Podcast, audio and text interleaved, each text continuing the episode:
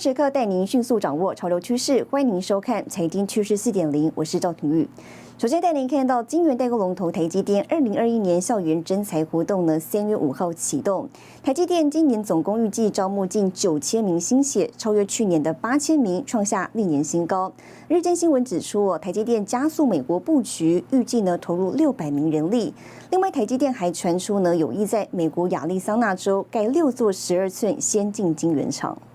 TSMC, they just made some very big news themselves, now confirming that they're going to build an advanced semiconductor fab in Arizona. 台积电去年宣布将投资一百二十亿元，在美国亚利桑那州设立五纳米十二寸晶圆厂，持续加速布局。而近期业界盛传，台积电有意在当地盖六座十二寸厂，在美方持续强化供应链安全合作之际，格外具有意义。一方面是希望说能够呃未来跟台湾共组这个半导体联盟。在联合对抗中国半导体这供应链的崛起，那么也携手来生产在美国本土没有办法供应的一个产能，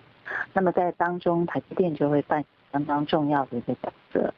业界人士指出，以一座十二寸先进晶圆厂投资动辄新台币一两千亿元来计算，假设台积电在美国盖六座新厂，未来总投资金额将上看新台币一兆元，总月产能可达十万片以上。而这将让台积电在美国成为拥有产能最大、技术最先进的非美系半导体厂。台积电未来在美国的一个布局的一个加重，那我想将会是巩固。那么台积电，那么百分之六十的这个北美的大客户。那另外一部分也是前置住三星还有 Intel 他们这些竞争对手在美国的一些布局。未来其实台湾也可以借助美国在新兴科技领域领先的一个发展成果，那么让台积电在未来的发展够有更增强的一个契机。那么或许这也是未来就美国跟台湾的第一大跟第二大半导体供应国，那么强强结合的一些诱因。针对市场传闻的新厂投资计划，台积电表示，一切以公司对外公开说明为主。在全球局势快速变迁之际，台积电以实力握稳主动权，也有助拉抬台湾的国际能见度。新唐人亚太电视赵廷玉、陈慧模，台湾台北采访报道。国际半导体产业协会公布报告指出，台湾在过去十年中呢，有七年是全球最大半导体设备投资区域。今年台积电资本支出创下新高，虽明预期台湾今年将重回全球最大半导体设备市场。台湾半导体产业去年逆势成长，产值突破三兆新台币，跃升全球第二，年成长百分之二十点七。今年台湾更有望成为全球焦点。随着这些所谓的 PC 哦，或者是呃 smartphone 哦，还有这些新的五 G 的 rollout，呃，台湾在二零二一年甚至接下来的五到十年，我觉得都会呃是扮演很重要的一个角色。国际半导体产业协会分析，资料中心、高效能运算、人工智慧应用将驱动二零二一年产业发展。全球半导体设备制造商销售额继去年创下六百九十亿之后，今年有望双位数成长，突破到八百亿美元大关。其中，DRAM 设备投资成长百分之二十，将是反转一年。晶圆代工、封装测试持续成长，而车用半导体在电动车浪潮下，未来五到十年年复合成长百分之十，可以说是潜力十足。不只是晶圆代工逻辑，那相关的记忆体投资，尤其是 DRAM，今年有一个比较大大幅度的成长，所以我们就上修了对今年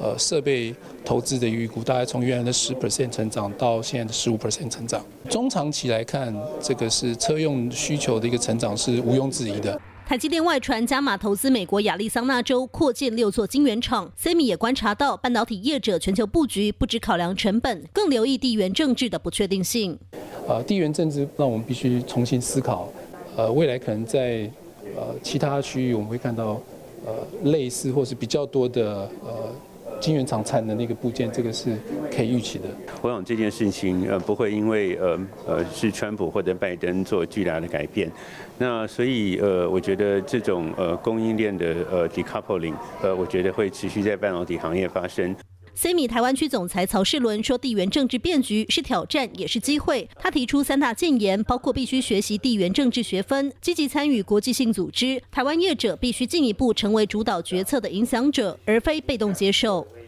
新唐人亚太电视林玉堂、沈维彤，台湾台北报道。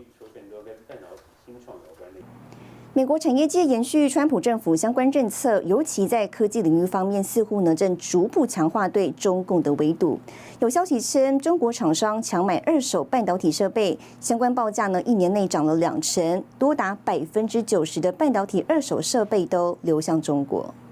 台积电传出将在美国扩大建厂规模。华尔街日报引述美国官员报道指出，拜登政府正在根据半导体、人工智慧、量子计算、五 G 等先进技术组成不同联盟，好对抗中国大陆科技发展。而台湾有望扮演关键角色，加入美国筹组的半导体联盟，力抗中共。目前，那美国在呃部分高科技呃上面的一些产业的进展呢，呃有部分的领域，那他们呃出现了一些新的挑战啊。未来这段时间，如果美国要强化在地的国内的呃这个半导体相关的生产的话，那势必啊跟台湾中间的合作是不可少的。晶片的重要性显然不止商业领域，更攸关国防安全。美国总统拜登二十四号签署行政令，要求检视半导体在内战略原料供应链安全性。美国人工智慧国家安全委员会周一提出正式报告，分析尽管美国在半导体领先中国两个世代，但必须尽速行动，以免失去优势。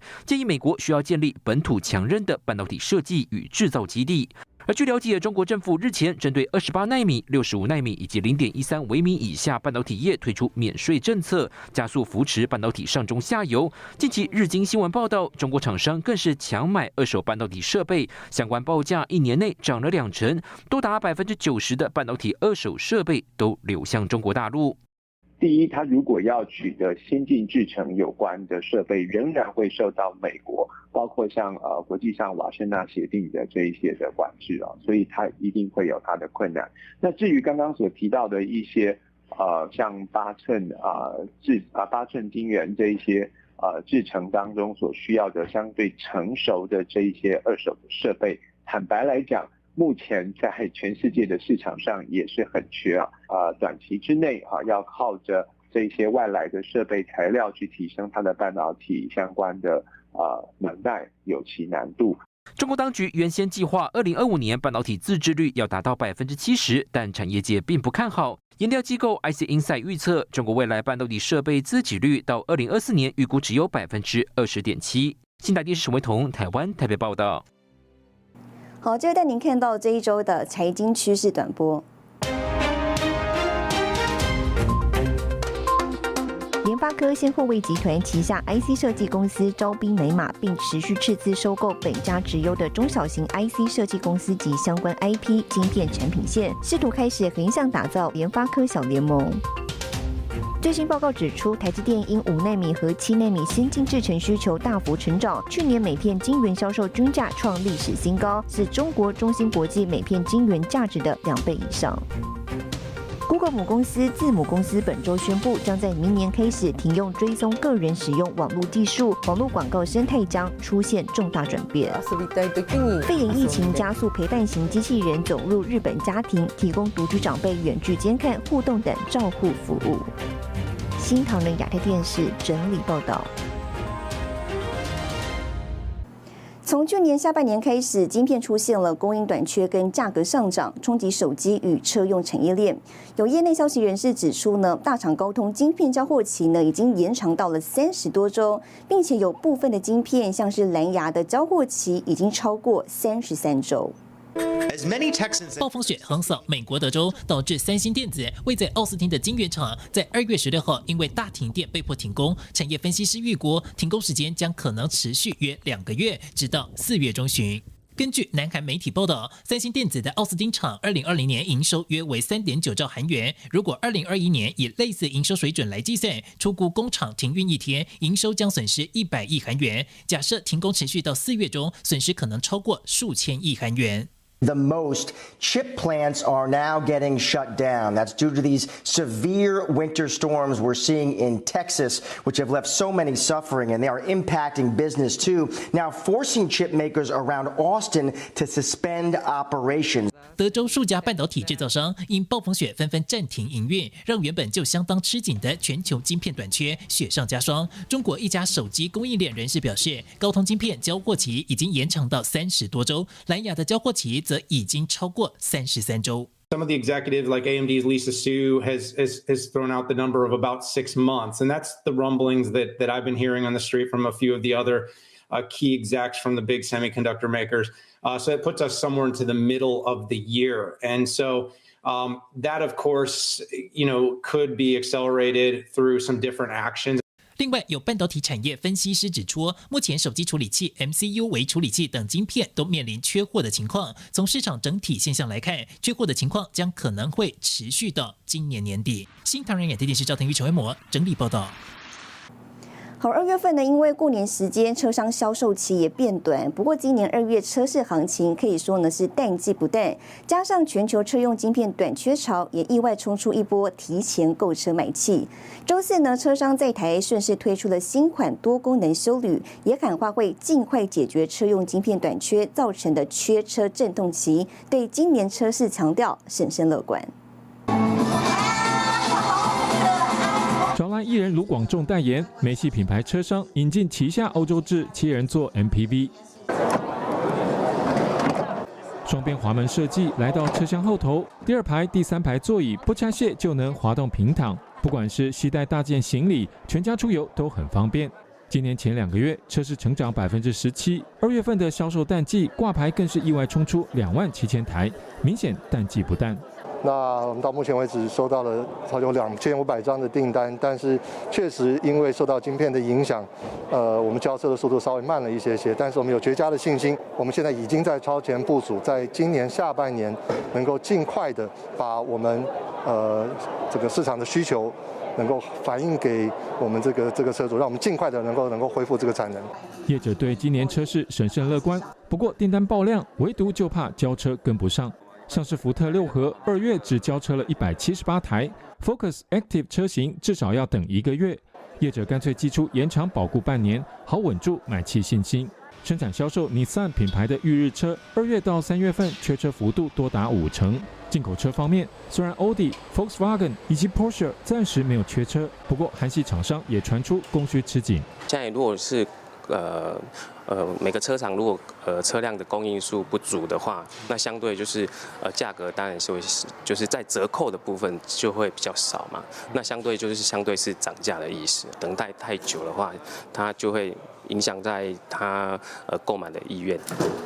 和泰目前评估旗下进口车、国产车交车不受影响，不过恐怕不能大意。业界专家分析，车用晶片短缺效应可能影响热门车款接单，下半年更得留意。其实我觉得买气还是畅旺，我觉得最主要的因素还是除了国际的不变动，呃，就是呃浮动的风险，然后再就是包括像晶片的这些原因，因为我们台湾本来也是晶片生产大国，所以以目前现阶段它不会产生冲击，但是在下半年可能就会浮现。景气好转，车市逐步复苏。不过，晶片短缺恐怕成为今年车市最大不确定性，就看何时能够化解。新港台电视陈辉模、沈维彤，台湾台北报道。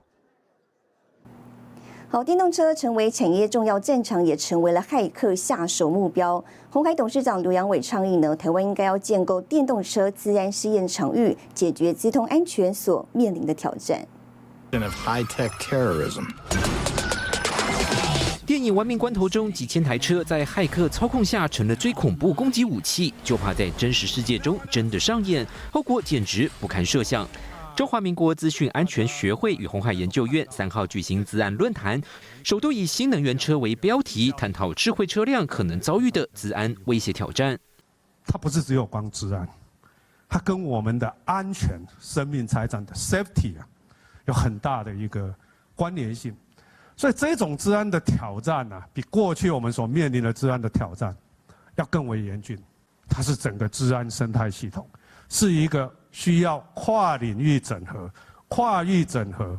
的一个治安的议题。它不需要真的攻击所有的车，它只要攻击那个车子的某一部分，然后发表出来，这家车厂就完了。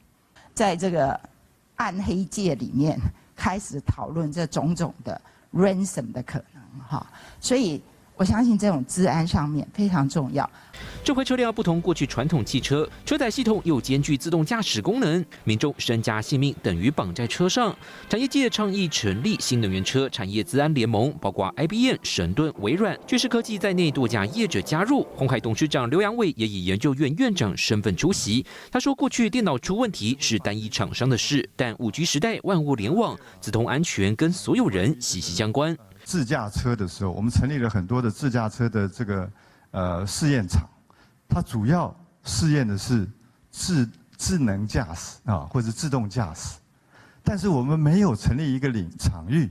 来让我们在这个资通安全上面的一个测试场域。希望呃，我们大家一起来呃，打造这样一个场域，进而啊，把台湾打造成为一个在汽车呃 EV 领域上面资通安全上面的一个。最呃，全球的领先的一个一个呃环境。刘阳伟呼吁将台湾打造成电动车自安试验场域，未来每年三月三号都会举行自安论坛，期盼产业界、政府一同重视，也加速打造台湾的 EV 新能源车产业。新台电视为同台湾台北综合报道。传惠普执行长将访台场，全上总座说呢，证明台湾供应链半要早。更详细的新闻内容，休息一下，马上回来。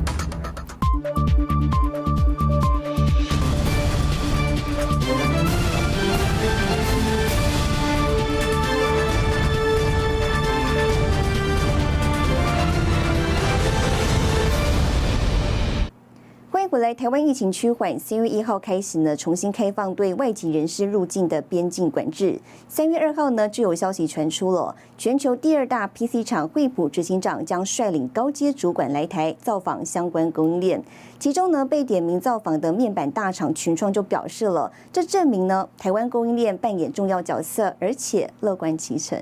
PCs have become essential, and we think this is going to continue to drive. The momentum in the notebook category going forward. PC 大厂惠普上季营收年增百分之七，其中笔电出货量年增百分之三十三。惠普执行长罗尔斯认为，全球笔电市场仍受惠远端学习与工作需求，预计今年个人电脑需求将成长百分之四十五。市场预估台厂相关供应链将受惠。更有消息传出，罗尔斯本周将亲自率领高层来台造访相关供应链厂商。台湾的 ICT 供应链是全世界很重要的，那客户的 CEO 来。拜访，这是证明我们呃供应链的一个呃重要的角色。那我们乐观其成。被点名的群创总经理杨志祥透露些许端倪。根据消息，这次执行长罗尔斯将拜访惠普供应链重要厂商，包括笔电代工厂广达、人保、英业达、面板供应商群创、友达，以及半导体晶片台积电、联发科等。市场认为，罗尔斯抢在台湾开放边境管制第一时间来台，跟关键零组件缺料有关。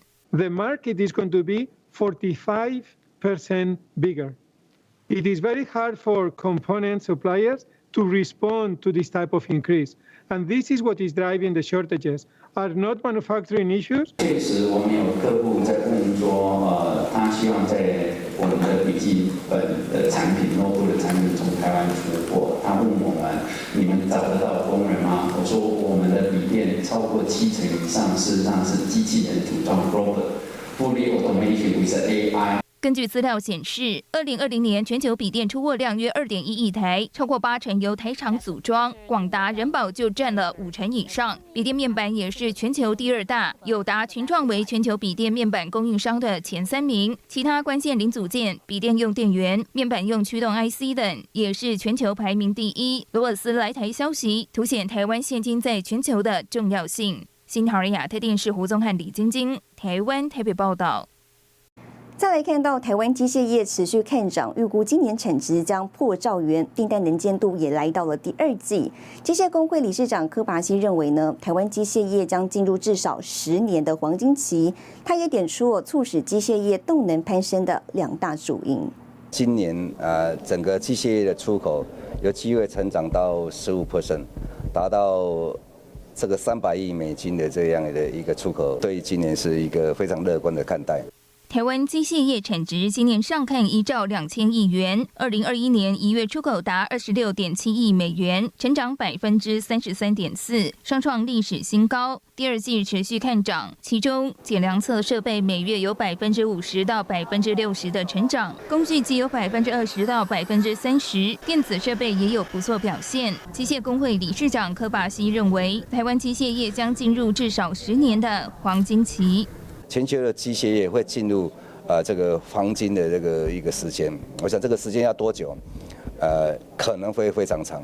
啊，这个应该是一个不是一个短时间啊。会被结束的部分，所以我非常乐观的看这个事情。科巴新指出，促使机械业动能攀升的主因有二：第一是美中贸易战，许多企业离开中国到别的国家生产设置，衍生出第二生产基地商机；第二是疫情在地化、短链供应，许多国家开始重视自主供应链。以台湾来说，像是口罩生产线、国际国造等，包括半导体、科技业，也都离不开机械业。疫情发生以后，那又产生新的这样一个商机啊。那这个新的商机就是一个供应链的这个自主供应链这个概念，他们变成呃自己设厂去生产。那自己要设厂的时候，就是会这个采购这些设备。那我想这是第二个给机械业一个最好的这个机会。科巴西表示，许多台厂看好机械业发展。以工会会员数举例，目前已达两千九百二十四家，包括近期加入的红海、鼎新电脑、汉翔等，将为台湾机械产业注入更多能量。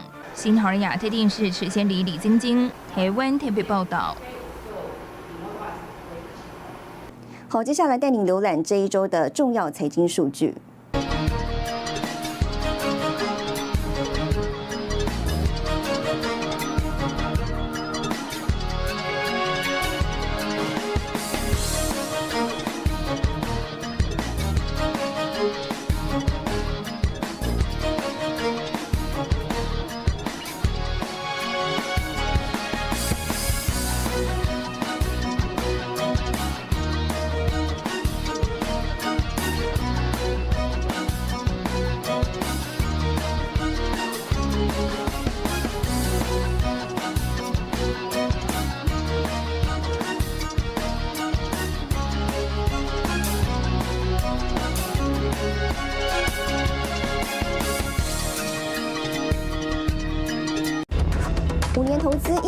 十亿，高雄雅湾五 G AIoT 创新园区启动，最快第三季招商。休息一下，马上回来。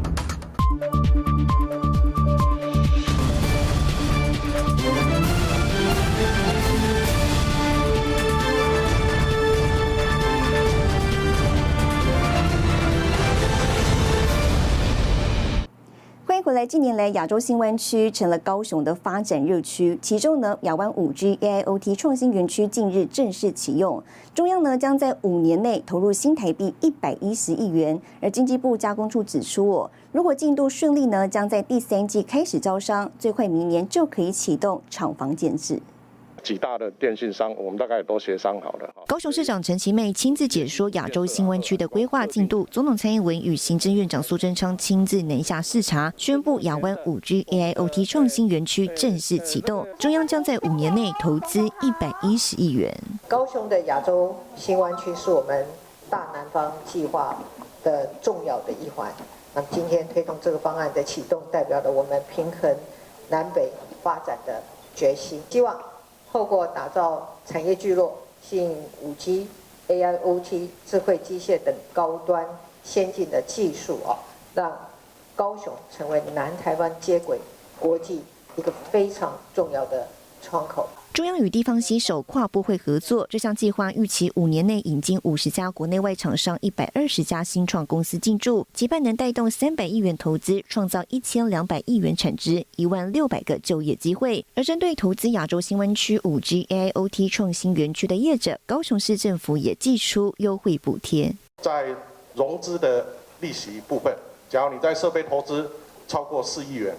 高雄市政府在利率上。零利率的利息补贴，在租金的补贴部分，请各位厂商注意，我们零零六六八八，前两年免租金，三四年租金打六折，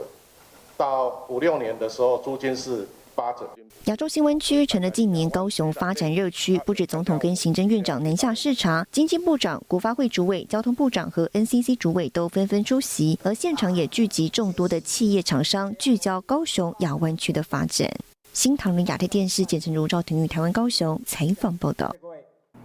好，带您看到下周有哪些重要的财经活动。